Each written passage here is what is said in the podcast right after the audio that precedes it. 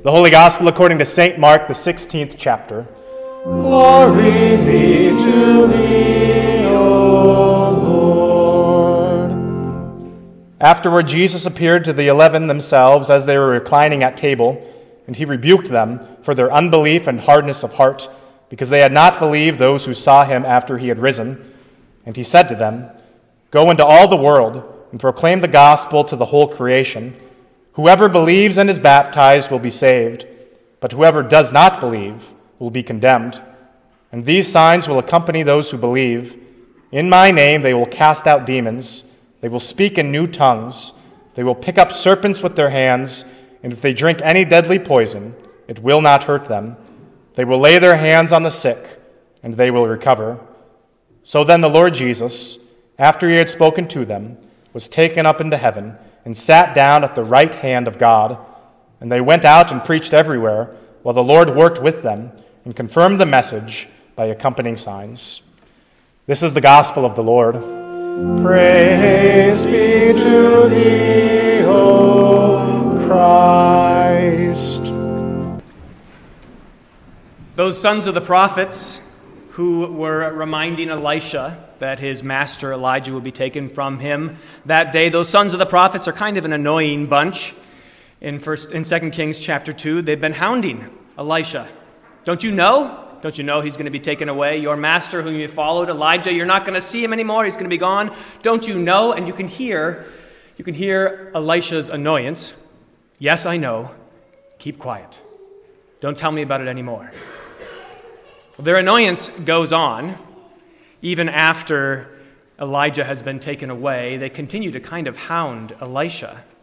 There are a couple of really important lessons that come right after Elijah is taken into heaven in that chariot of fire. One of the most important lessons pertains to people like me who don't have much hair on their heads. Maybe you remember the story about those young men who say to Elisha, Get up, up, you bald head. And Elisha calls out a bear from the woods that comes and eats those boys up. That's an important story.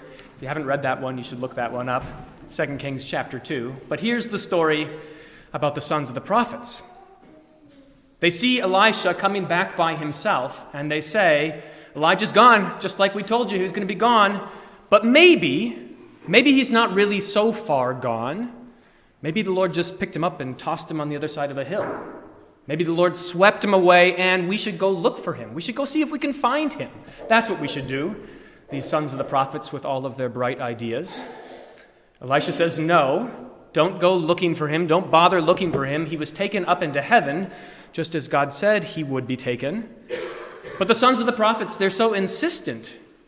In fact, it's reported that Elisha becomes ashamed. He's kind of embarrassed by how insistent they are. And so he says, Fine, go and look for Elijah. See if you can find him. And they go searching and searching, and of course, they don't find him. They come back empty handed, and Elisha says, I told you so. He says, I told you so. And I think there's some kind of relish in it when he says, I told you so. Why didn't you listen to me in the first place? Why didn't you hear what I said? Why did you try what I told you not to try? Why did you do what I told you not to do? I told you so. I said this is exactly how it was going to work out. I told you so is one of our favorite things to say and our least favorite things to hear. You can hear it coming a mile away, can't you? When you've made a mistake, when you've done something someone told you shouldn't have done, told you not to do, you can hear it coming. In fact, they don't even have to say it to you because you've already said it to yourself. She told me so. I shouldn't have done it. He told me so. I should have kept my mouth quiet. Whatever it might be. Our favorite thing to say and our least favorite thing to hear. Well, it turns out that I told you so is also one of God's favorite things to say. He says it in kind of a different way, I think differently even than Elisha said it. He says it to the disciples in Mark chapter 16, not in so many words, but you can hear it as he rebukes them for their unbelief and their hardness of heart. I told you so.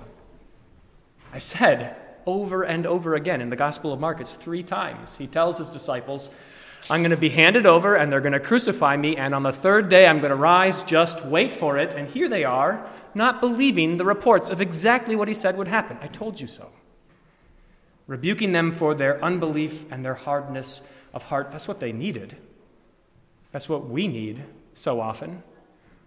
We need a big fat I told you so so that we can learn our lesson. God enjoys it, I think. In fact, in the book of Proverbs, wisdom speaks to the fool. Wisdom speaks to the fool and says, Look, if you continue in your foolish ways, you're going to get into all kinds of trouble. I promise you that. And when it happens, wisdom says, I'm going to sit back and I'm going to laugh at you. I'm going to enjoy saying, I told you so. Now, of course, the reason why God relishes saying, I told you so, is very different from the reason you and I relish it. We like to say, I told you so, because we like to be proven right, because frankly, we're not right very often. And so every bit of rightness we can find, we hold on to for dear life, especially in relationships with other people. We love being right. But of course, God doesn't need to demonstrate that He's right. That's not why He enjoys saying, I told you so. God says, I told you so to the disciples. He rebukes them for their hardness of heart and their unbelief. He does that because what he wants above all else is for us to believe him. Not just that he would be proven right, but he wants us to trust in him. He wants us at the end of our days not to be listening with bated breath for an I told you so that's going to put us to shame, but he wants us at the end of our days to be the ones saying, You told us so. You said this is how things would go. You said these are the things we'd suffer. You said this was the glory that you had prepared for us. And so, our Heavenly Father and our Savior Jesus Christ often say, I told you so. It's something you should get used to in this life. That's how God teaches us to trust in Him. Everything hinges, absolutely everything hinges on God's Word being true, on His promises being true. The disciples were in fear. They didn't know what was going to happen because they had thrown in their lot. They had invested everything with a man who died. I was thinking about the parallel to political campaigns. Have you ever wondered what happens if uh, somebody's, a, say, a staffer or working for a political campaign, six months, 12 months, 18 months working on a campaign for some political figure? They've invested their life, countless hours They've lost time with their family. They've said all kinds of things that they probably regret saying. They've put in their whole lot with this political figure, and then election day comes, and you know what happens? If that person loses the election, you're out of a job. Just like that. Overnight, you need to find a new job. In fact, there's a guy in Washington, D.C., who has a business in finding new jobs for people who've, who have been on campaigns and their political figure has lost the campaign. What a devastating thing. That's exactly what the disciples were afraid of. They were afraid that they would hear from the world those dreadful words I told you so. You've thrown in your lot with this man. This man, we know where he came from. We know who his parents were. We know what he's like. This man, you threw in your lot with him. Now he's dead. I told you so. If he was the Son of God, he could have come down from the cross. Yeah, you say he's risen from the dead, but that was an easy fraud. Isn't it? Just roll away the stone and carry him off and say, well, he said he was going to rise from the dead. You shouldn't have done it. You need to find a new job. That's, I think, what the disciples were doing on that, that day in John, at the end of the Gospel of John, when they go back to fishing. They were trying to find a new means of employment. But Jesus comes to them today, and when he rebukes them for their hardness of heart and their unbelief, he is taking those words out of the mouth of the world. I told you so. Everything depends on my word being true, and see, it was. And that is the best news imaginable. This is the best thing you could ever hear for God to say to you, I told you so. It means that it is true. Everything he has promised from beginning to end, everything he said would happen from beginning to end, everything he said about your sinful hearts and the fate that awaits you left to your own devices, it was all true. Everything that he said about his deep love for you, which knows no bounds, not even the bounds of hell, it was true. Everything he said about how death can't hold a candle to the power of God, to the love of God in Christ Jesus, it was true. He said to the disciples that he was coming to be victorious, that he was coming to win a battle that he was waging war in a surprising way. that he was leading a military, leading an army of soldiers, not like the armies that you see around you with weapons, with coercion and power and might, but he was waging a war against our foe, that old evil foe. He was waging a war against the devil. And now he has won. That is what he told them he was going to do, and that is what he has accomplished. And now he says to them, I'm going away. He's leaving them. He's told them before. John chapter 14, Jesus tells the disciples again and again, and all the way through John 16, he says, I'm going away. I'm going away, he says, to prepare a place for you. I'm going away to prepare a place for you. And that is often what we picture when we think of Jesus ascending into heaven, leaving his disciples behind, going to prepare a place. In my Father's house are many mansions. If it were not so, would not I have told you? And yet I go to prepare a place for you. But think about what it means for Jesus to prepare a place for you.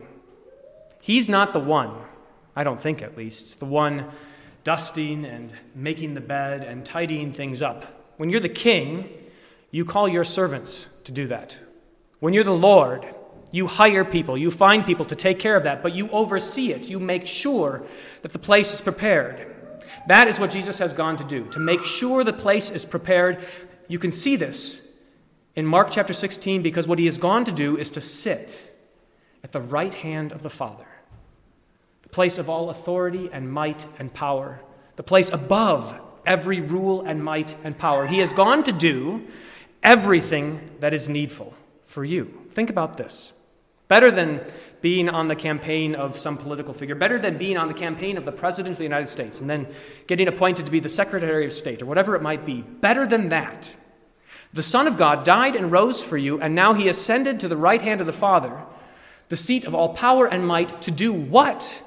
To intercede for you to look down at you and see your needs and to pray for you, to petition his heavenly Father to go to work for you, to summon his holy angels to protect you and care for you, to make sure that the devil is laid to waste in front of you, to make sure that you hear his word plain and clear. He sends you his spirit so that you can trust his promises. He does all of this for you. That, that is how he prepares a place for you. This victory over the devil, this ascension to the right hand of the Father, this enthronement, better than the enthronement of any king on earth, this enthronement is a victory, it's a future that is far different from anything we've ever experienced before. When Jesus ascends to the right hand of the Father, it's a victory unlike the kinds of victories that we experience in this world. So think about the kinds of victories that you know, like when your sports team wins. Imagine if the Vikings were to win the Super Bowl. Imagine. That's hard, I know, but imagine what the celebration would be like. Minneapolis would be a wreck for a week or more afterwards. But then, but then what happens? It all fades away. And another team wins and it's forgotten and maybe you see some pictures or you watch some highlight footage and you have some memorabilia, but it all fades away. That's not the kind of victory we're talking about. That's not the kind of ascension. It's not the kind of parade that we're talking about. We're talking about something that changes everything for all eternity. Here's how St. Paul puts it in Colossians chapter 3 If you have been raised with Christ, which you have, by virtue of your baptism into his death, you've been raised with Christ, you should seek the things that are above, heavenly things, where Christ is, seated at the right hand of God. Paul says, Set your minds not on earthly things these things that are passing away, these things that are fading, these things that are forgotten. Set your mind on things that are above, not on things on the earth, for you have died, and your life is now hidden with Christ in God. When Christ, who is your life, appears, then you also will appear with him in glory. Your life, your life, is with Christ's life, which means that whatever goes for him goes for you. In fact, he says it's even better for you. He has done great and glorious works in this world, and you will do even greater works.